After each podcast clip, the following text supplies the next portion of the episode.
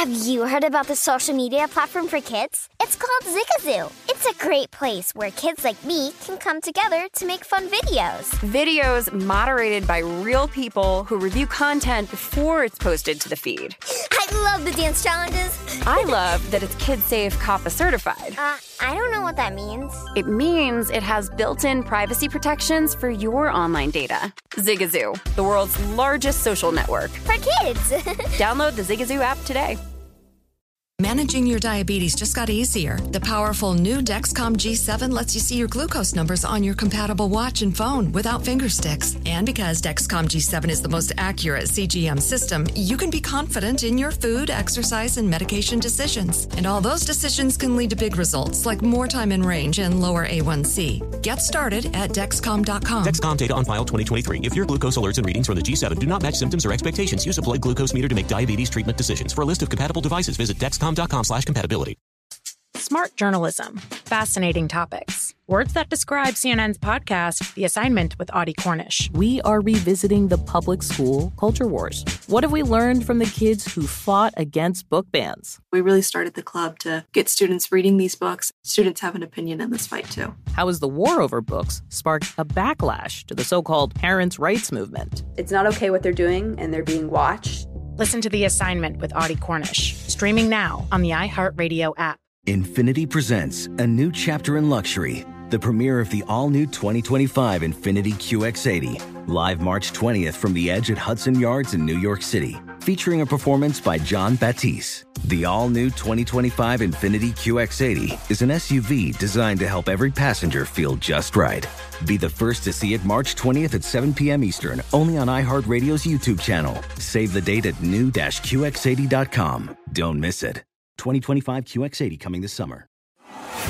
This is the Pittsburgh CityCast with Tim Benz, presented by Bet Rivers. Tonight was substantially more fun than the other night. Um, yeah, to kind of play on our toes and not be on our heels the whole night. Again, also very fun. Yes, I'd say that an 11 to 2 victory is substantially more fun than a 5 to 1 loss. Bryan Rust essentially nailing that analysis. Hmm, which pair of guys do you think had a worse night on Sunday? Will Smith and Chris Rock or the Detroit Red Wing goalies?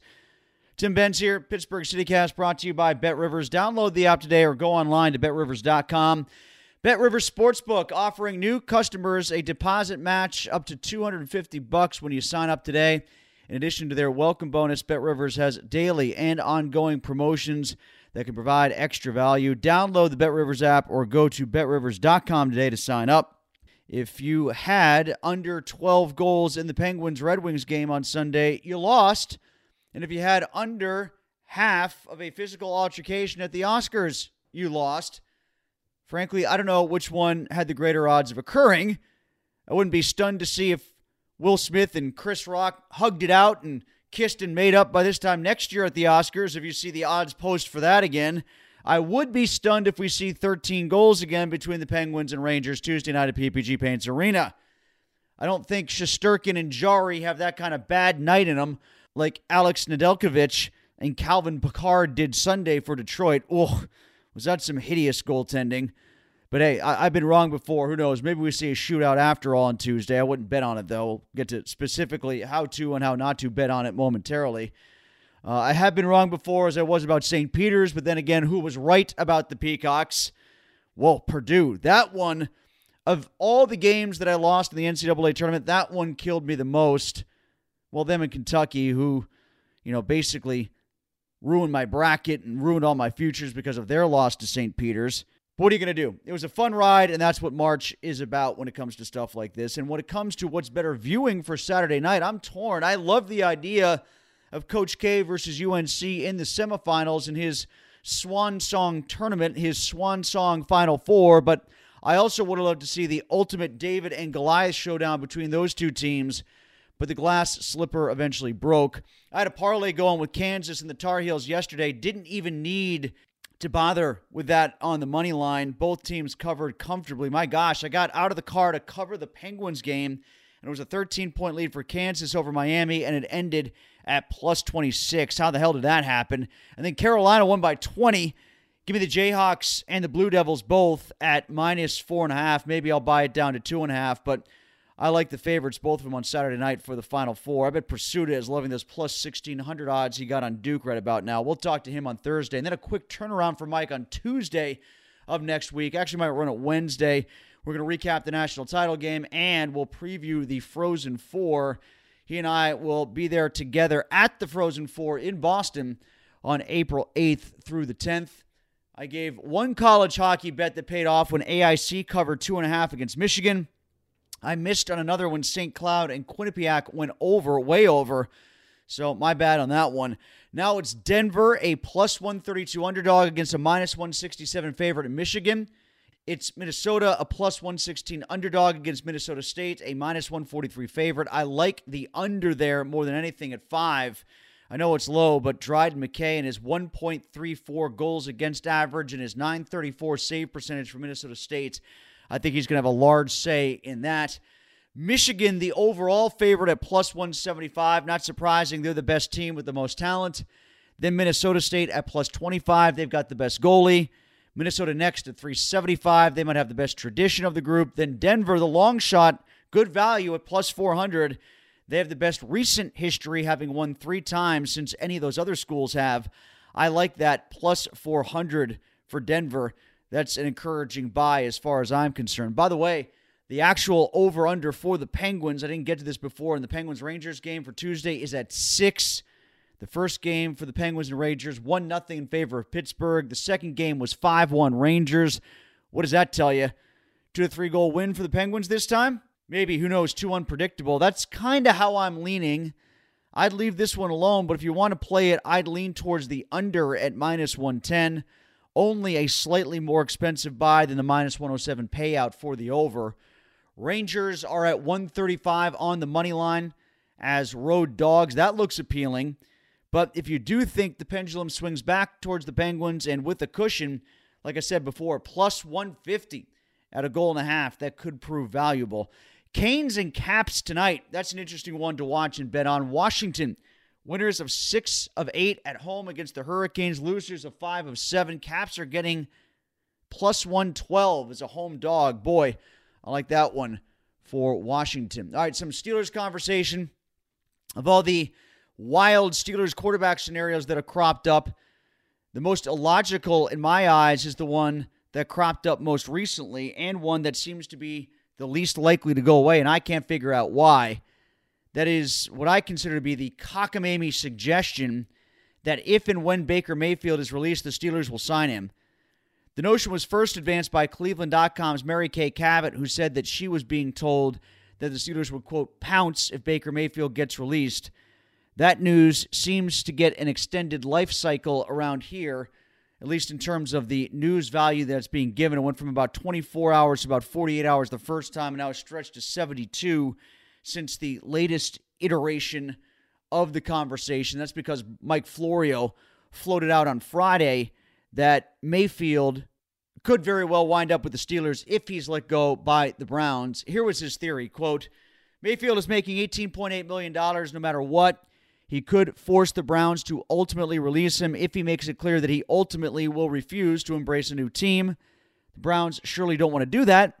For starters, he'd make a beeline for Pittsburgh, which would pay him a one-year minimum salary of 1.035 million and stick the Browns with the 17 million dollar balance. Instantly he becomes the best option on the Steelers depth chart. He'd be humbled, he'd be motivated, he'd be coachable by Mike Tomlin, who has a gift for keeping difficult personalities pointed in the right direction. He does? Really? You mean guys like Antonio Brown, LeGarrette Blount, Le'Veon Bell, Martavis Bryant, Melvin Ingram, James Harrison, guys like that? What about King TikTok and his pregame logo dances? What about him? And just so we're clear, this wouldn't be about Baker Mayfield making a beeline to the Steelers, as Florio said. This would be about the Steelers choosing Baker Mayfield, which I absolutely don't think they'll do. I don't think they would have done so if all this happened before Mitch Trubisky. And now that Trubisky is here, I'm all the more convinced that it won't happen now. I can't see it. I've never gotten the impression that the Steelers as an organization and Coach Mike Tomlin specifically are all that high on Mayfield. Every time Mayfield's name comes up during a Tomlin press conference in advance of a Browns game, he is quick, I mean, really quick, to shift the conversation away from Mayfield's quarterback play and back to Cleveland's running game or the offensive line or the play calling or Nick Chubb specifically.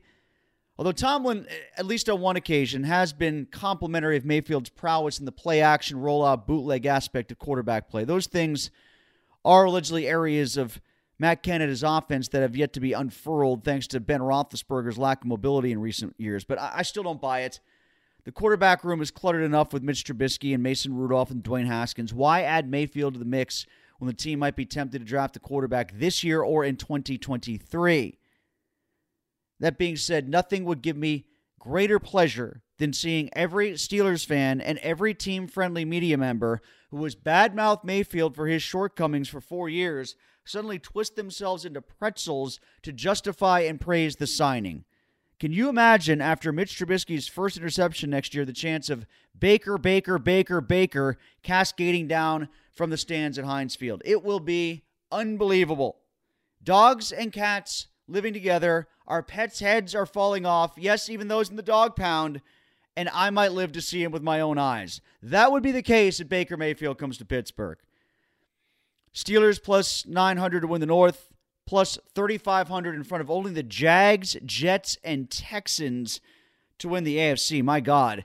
And then plus 7,000 to win the Super Bowl, even with the Washington Commanders. How does that make you feel? Right with the Washington Commanders right now, just in front of the Giants and Bears. I think people have figured out the long chances the Steelers have to win the Super Bowl this year nationally, even if we haven't in Pittsburgh. All right, we come back, we will talk with Mark Madden. It is our Madden Monday podcast. Not only will we look at the Penguins, their loss at MSG, he was there firsthand for that. The bounce back blowout against the Red Wings, I was there for that. We talk Steelers quarterback conversation too. And yes, the Oscars with the whole Chris Rock and Will Smith fiasco. That's coming up next, Madden Monday. No more football? No problem. Bet Rivers Sportsbook serves up tennis, soccer, hockey, college and pro basketball, and more. Don't miss out on Bet Rivers' many daily specials or try your hand at live player props or same game parlays. No matter what you bet on, you can count on your withdrawal approval happening fast with more than 80% of withdrawals approved instantly at Bet Rivers. Get started with life after football with the Bet Rivers app. Presented by Rivers Casino Pittsburgh. Must be 21. Gambling problem? Call 1 800 Gambler. A Madden Monday podcast. Tim Benz and Mark Madden from 1059 The X and Trib Live. Brought to you by Bet Rivers Sportsbook, offering new customers deposit match of up to $250 when you sign up today. In addition to their welcome bonus, Bet Rivers has a daily ongoing promotion that can provide extra value. Download the Bet Rivers app or go to betrivers.com today to sign up. The Penguins, 11 2 winners on Sunday after being 5 1 losers at Madison Square Garden. Quite the turnaround, and Mark Madden was there at MSG for the first half. Mark, after seeing 5 1 against the Rangers, did you think 11 2 was possible on Sunday? No, but they were only playing Detroit. That that's what I always hasten to add when the Penguins put a whipping on some non-playoff team. That it's a non-playoff team that they won't be playing them in the postseason. Um, uh, you know, they beat Columbus pretty good and looked, you know, as if they'd put on a clinic, you know, a few games back. But that's a team they won't be playing in the playoffs. That said, I was real impressed with how they played, and I I can't repeat enough that Evgeny Malkin he established a different way of playing during that six game pointless streak, which seems odd to say. But the physicality he got going out of frustration, frustration not with not getting points, but having crappy line mates, that has driven him to just be a more physical and aggressive force. And now it's paying off in goals. So um, I think this is the best Gino we've seen in quite a while uh, both production wise recently and stylistically for the best part of what, two or three weeks. So is it worth it then, do you think, to keep Rust there and have Rakell on the other side? No, I, I, would put I would put Rust with with uh, Sid for okay. sure, and and I think that'll happen eventually. Maybe not though. I mean, Rodrigues is playing good enough with Sid, and and, and one thing Sid is and always has been that Gino usually isn't. Sid's an elevator. You, you know what I mean? Sid can make something out of Rodrigues, whereas Malkin might need Rust. Does that does that compute? Yes, it does. And do you think then, by extension, they've got to find a right wing, or do they put Rakell on right and hope that Zucker does the job on the left when he comes back? No, no. Uh, Rakell's got to play left. That's what he plays. That's his position. Uh, who do you see as candidates for the right side then? Kapanen, if he actually gets his button gear? Yeah, he looked okay today, didn't he? Yeah, those are nice mitts on that goal of his. I mean, it was a weird, awkward goal, but, you know, he made something of it. And I'm not ruling out Rakell moving to right wing. It's just not what I would do. I understand that things fall together better if he moves to right wing and you can go with, you know, Malkin, Zucker, and Rakell. Mm-hmm. But I don't think that does much for Rakell. What do you think of him so far? It's okay. I didn't expect greatness. Right. You know, Timmy's not scored, you know, 30 goals since what, 2018, and he hasn't topped 20 since then.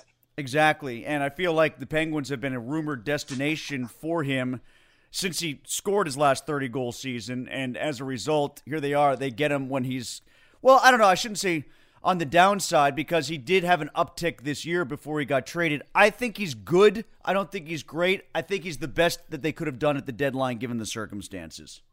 And what they gave up. And what they had to wiggle with in terms of cap room, too. Yeah, but what we do, what any team does, I think, Tim, when they acquire players, the fans look at his best season and think they're getting that guy.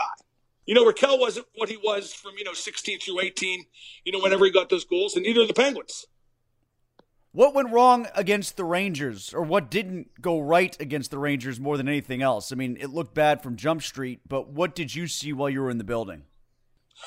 well, as, as I said in my column for the Trib, Tim, they have a style that is etched in stone. And they came into the Garden playing their third game in four nights. And the Rangers hadn't played since Tuesday, right? Mm-hmm. And they still had defensemen activating, jumping into play right away, even though the Rangers came into the game with obviously not just fresher legs, much fresher legs. That was one of the biggest scheduling disadvantages I've ever seen in the National Hockey League. So, you know, they activated Ruhwedel twice. He got beat back up the ice. The Rangers scored twice on on man breaks because of it, but I don't blame Ruhwedel. That's how the coaches want the defensemen to play, all the defensemen. And I'm just saying it would have made more sense with playing the third game in four nights that you uh, take it easy with the D. Maybe let Letang jump or Matheson, but not everybody because they have everybody do it all the time. So I thought that was a mistake early on. When, when you lack the legs and you're at that scheduling disadvantage, you can't fall behind that much that quick, but they did because they weren't very smart. Do you still look at the East and see it as wide open within the eight teams as maybe we discussed a couple weeks ago, or do you think anyone within the eight is separating themselves? Um, I think it's hilarious that Tampa might flip over to the to the Metro Division playoffs as a wild card. Yeah, how about that? How'd you like to be Carolina? You finish first, you play Tampa. Right, and uh, boy, they had a war in their last game, and it certainly got nasty at the end. The Bruins are the ones that are really throwing a monkey wrench into things. I mean, if you look at the way they've been playing, they might surpass. I think last time I checked, they were in front of Toronto, right? Weren't they in second place in the Atlantic? Yeah, yeah. I mean, it, they're still going to end up. Well, I don't know. You see, Tampa doesn't care where they finish. That's the thing. They've won two cups in a row. They don't see disadvantages with stuff like that. Do the Penguins? Do you think? Because I'm not sure if they do either, given how familiar they are with the Metro teams. I think they should if they don't. I think there was a time they didn't, namely when they were the best team, like Tampa is right now, or has been the past two years. One thing the Penguins didn't do particularly great today, and they did a lot of things very well, was faceoffs. But if they continue to be the better faceoff team against the Rangers, as they have been throughout most of the season, how much does that neutralize home ice if they don't get it? Uh, I don't know. I mean, that, that's a real good question, but I just don't know. Mm-hmm. Um, I think success at faceoffs tends to come and go. It's more cumulative. Just because you you know have a good faceoff figure in in the regular season doesn't necessarily mean you'll have one in the playoffs because you, you know you're facing different centers. You're facing them night after night. And real good faceoff guys, you know, in big games, pick their spots. You know, depending on where the faceoff is. So many factors weigh. So I, I love the Penguins on faceoffs. They're scoring goals off set plays. Yeah, I was just about to say that their set plays have been fantastic lately. Yeah, more than they have since I can remember. But uh, in terms of how that transits into the playoffs, I don't know. Last time they had double digits in a game, Mark, it was a game against the Lightning back in 1995. They got 10, and Mario didn't score until the 10th, which stunned me. Uh, well, tonight, I mean, I like the crowd chanting, we won 10. And then they got it right away. About 35 seconds after they started chanting it, Brian Boyle got the 10th.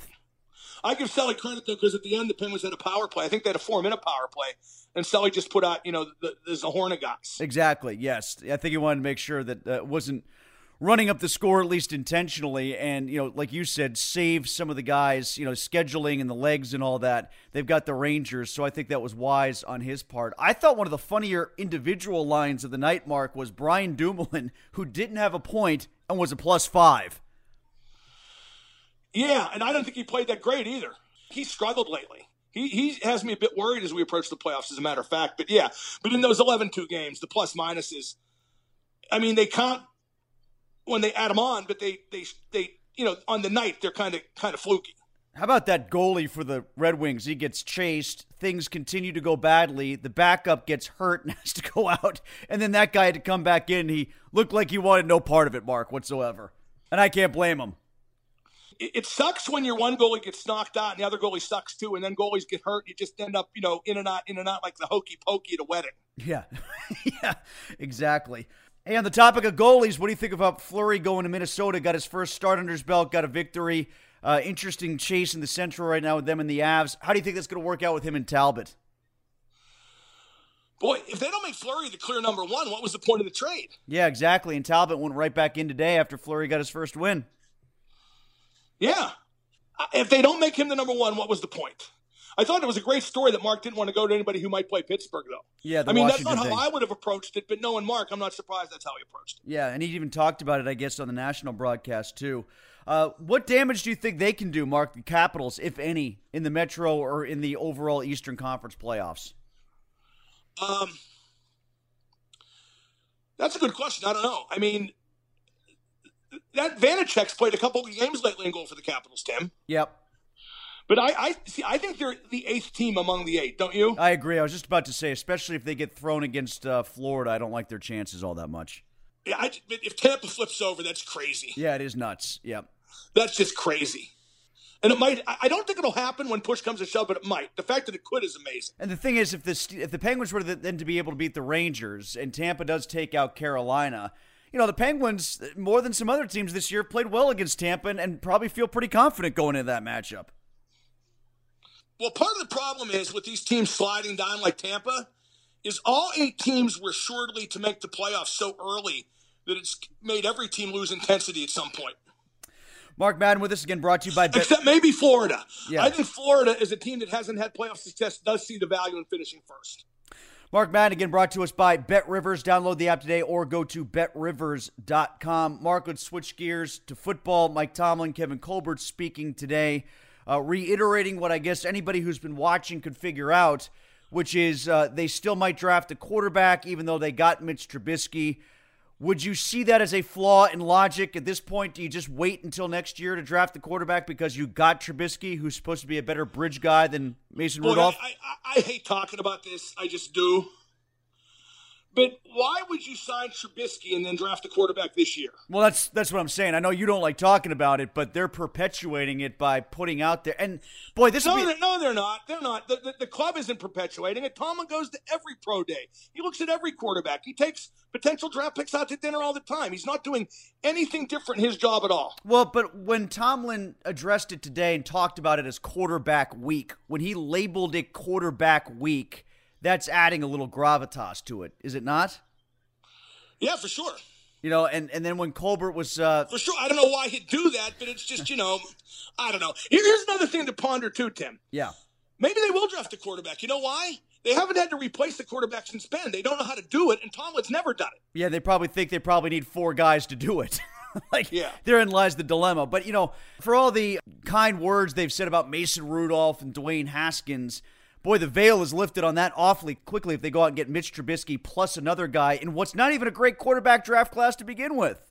Yeah, I, again, I just don't see the logic of getting another guy. On it, if, if they do draft a quarterback, then they should let Mason Rudolph be the bridge guy because obviously they're Yes. playing for their new long term quarterback is more accelerated than I figured. Yes, exactly. And that's where my thought comes down on it. And they do have other needs. They haven't been able to address defensive line in free agency. They didn't address tackle in free agency. I think that it was a dumb move to bring back Chuks for what they did.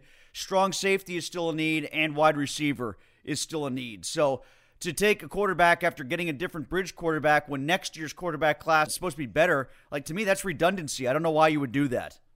Yeah, amen. I mean, I don't know. I, if they would draft Malik Willis, who's a project kind of quarterback, you know, every time, you know, Pickett, I mean, Pickett, if they draft Pickett, even he is not, I mean, Tim, Pickett would be a second rounder next year's draft. Correct. Yeah, and actually, I think taking Pickett now would make even less sense because the advantage to him for other teams is that he can start and start quickly. Whereas I guess it would make more sense to take Willis and be developmental behind Trubisky. Yeah, um, I, I, but this is going to happen no matter when they draft a quarterback. But to do it now would be foolish. Every time Trubisky throws an incompletion, they have Willis. Why isn't Willis playing? Yeah, you right. drafted him. Why don't you play him? And don't get me wrong, that's going to happen at some point in the future with the Steelers quarterback situation, but it's going to be unbearable. It always is. Brought up wide receivers before, Mark. Juju Smith Schuster, now a Kansas City Chief, and says he isn't going to TikTok with Patrick Mahomes' brother because he's just there to play ball. Well, gee, what a novel concept. I, wonder what Andy Reid said to convince him of that after four years here. Yeah, but he already has a couple videos up, doesn't he? Dancing yeah. in the Kansas City Chiefs jersey. Yeah, but I went back and listened to that interview he did on the NFL Network. He was very careful in how he phrased it. He said, I'm not going to make any TikToks with Patrick Mahomes' brother. He didn't say he was going to make TikToks, just not with Patrick Mahomes' brother. Well, he's going to make TikToks because he can't help himself. And he'll make some with Patrick Mahomes' brother because he can't help himself. What'd you think about that trade, by the way, Mark, the Tyreek Hill trade? I, I'm not sure if I was wild about it from anybody's point of view. Uh, well, except for Hill and the money that he got, and it is South Beach as opposed to Kansas City, but now he has to catch passes from Tua instead of Patrick Mahomes. Yeah, but he's one of those players, and really every athlete is not him. He just wanted to get the most money possible, and he probably likes living in Miami, and he already won a Super Bowl.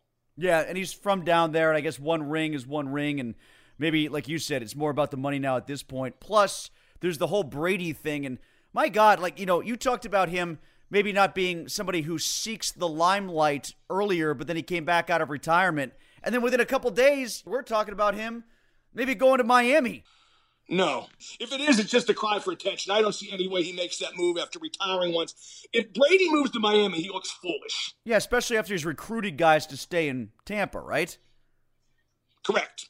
Uh, I mean, the quarterback stuff has just been an absolute carousel all year long, and Deshaun Watson going to Cleveland is the latest. I agreed with what you said on Twitter too, by the way, on the on the Watson thing. I don't know what people expected from his press conference. Why would he apologize while he's trying to keep his ass out of jail. That makes no sense.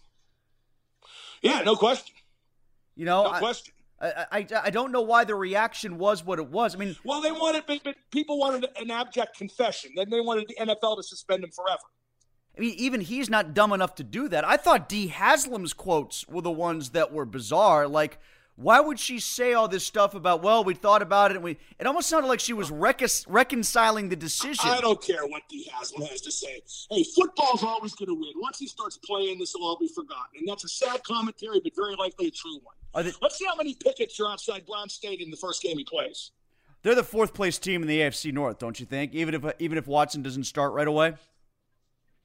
Uh, if Watson starts right away, uh, the Steelers are the fourth place team. I think Watson's only going to miss a couple games. One thing we should lose track of, Tim. Yeah. Is that the Steelers wanted Ben suspended. Oh, you mean for the comparison of what happened? Yes. Yeah. So that precedent doesn't matter nearly as much as if the Steelers hadn't wanted Ben suspended. The Browns just want Watson to play. Mark, before we go, I'm catching up on winning time. I didn't think Red Auerbach was ever that much of a jagoff. Did you? Yes.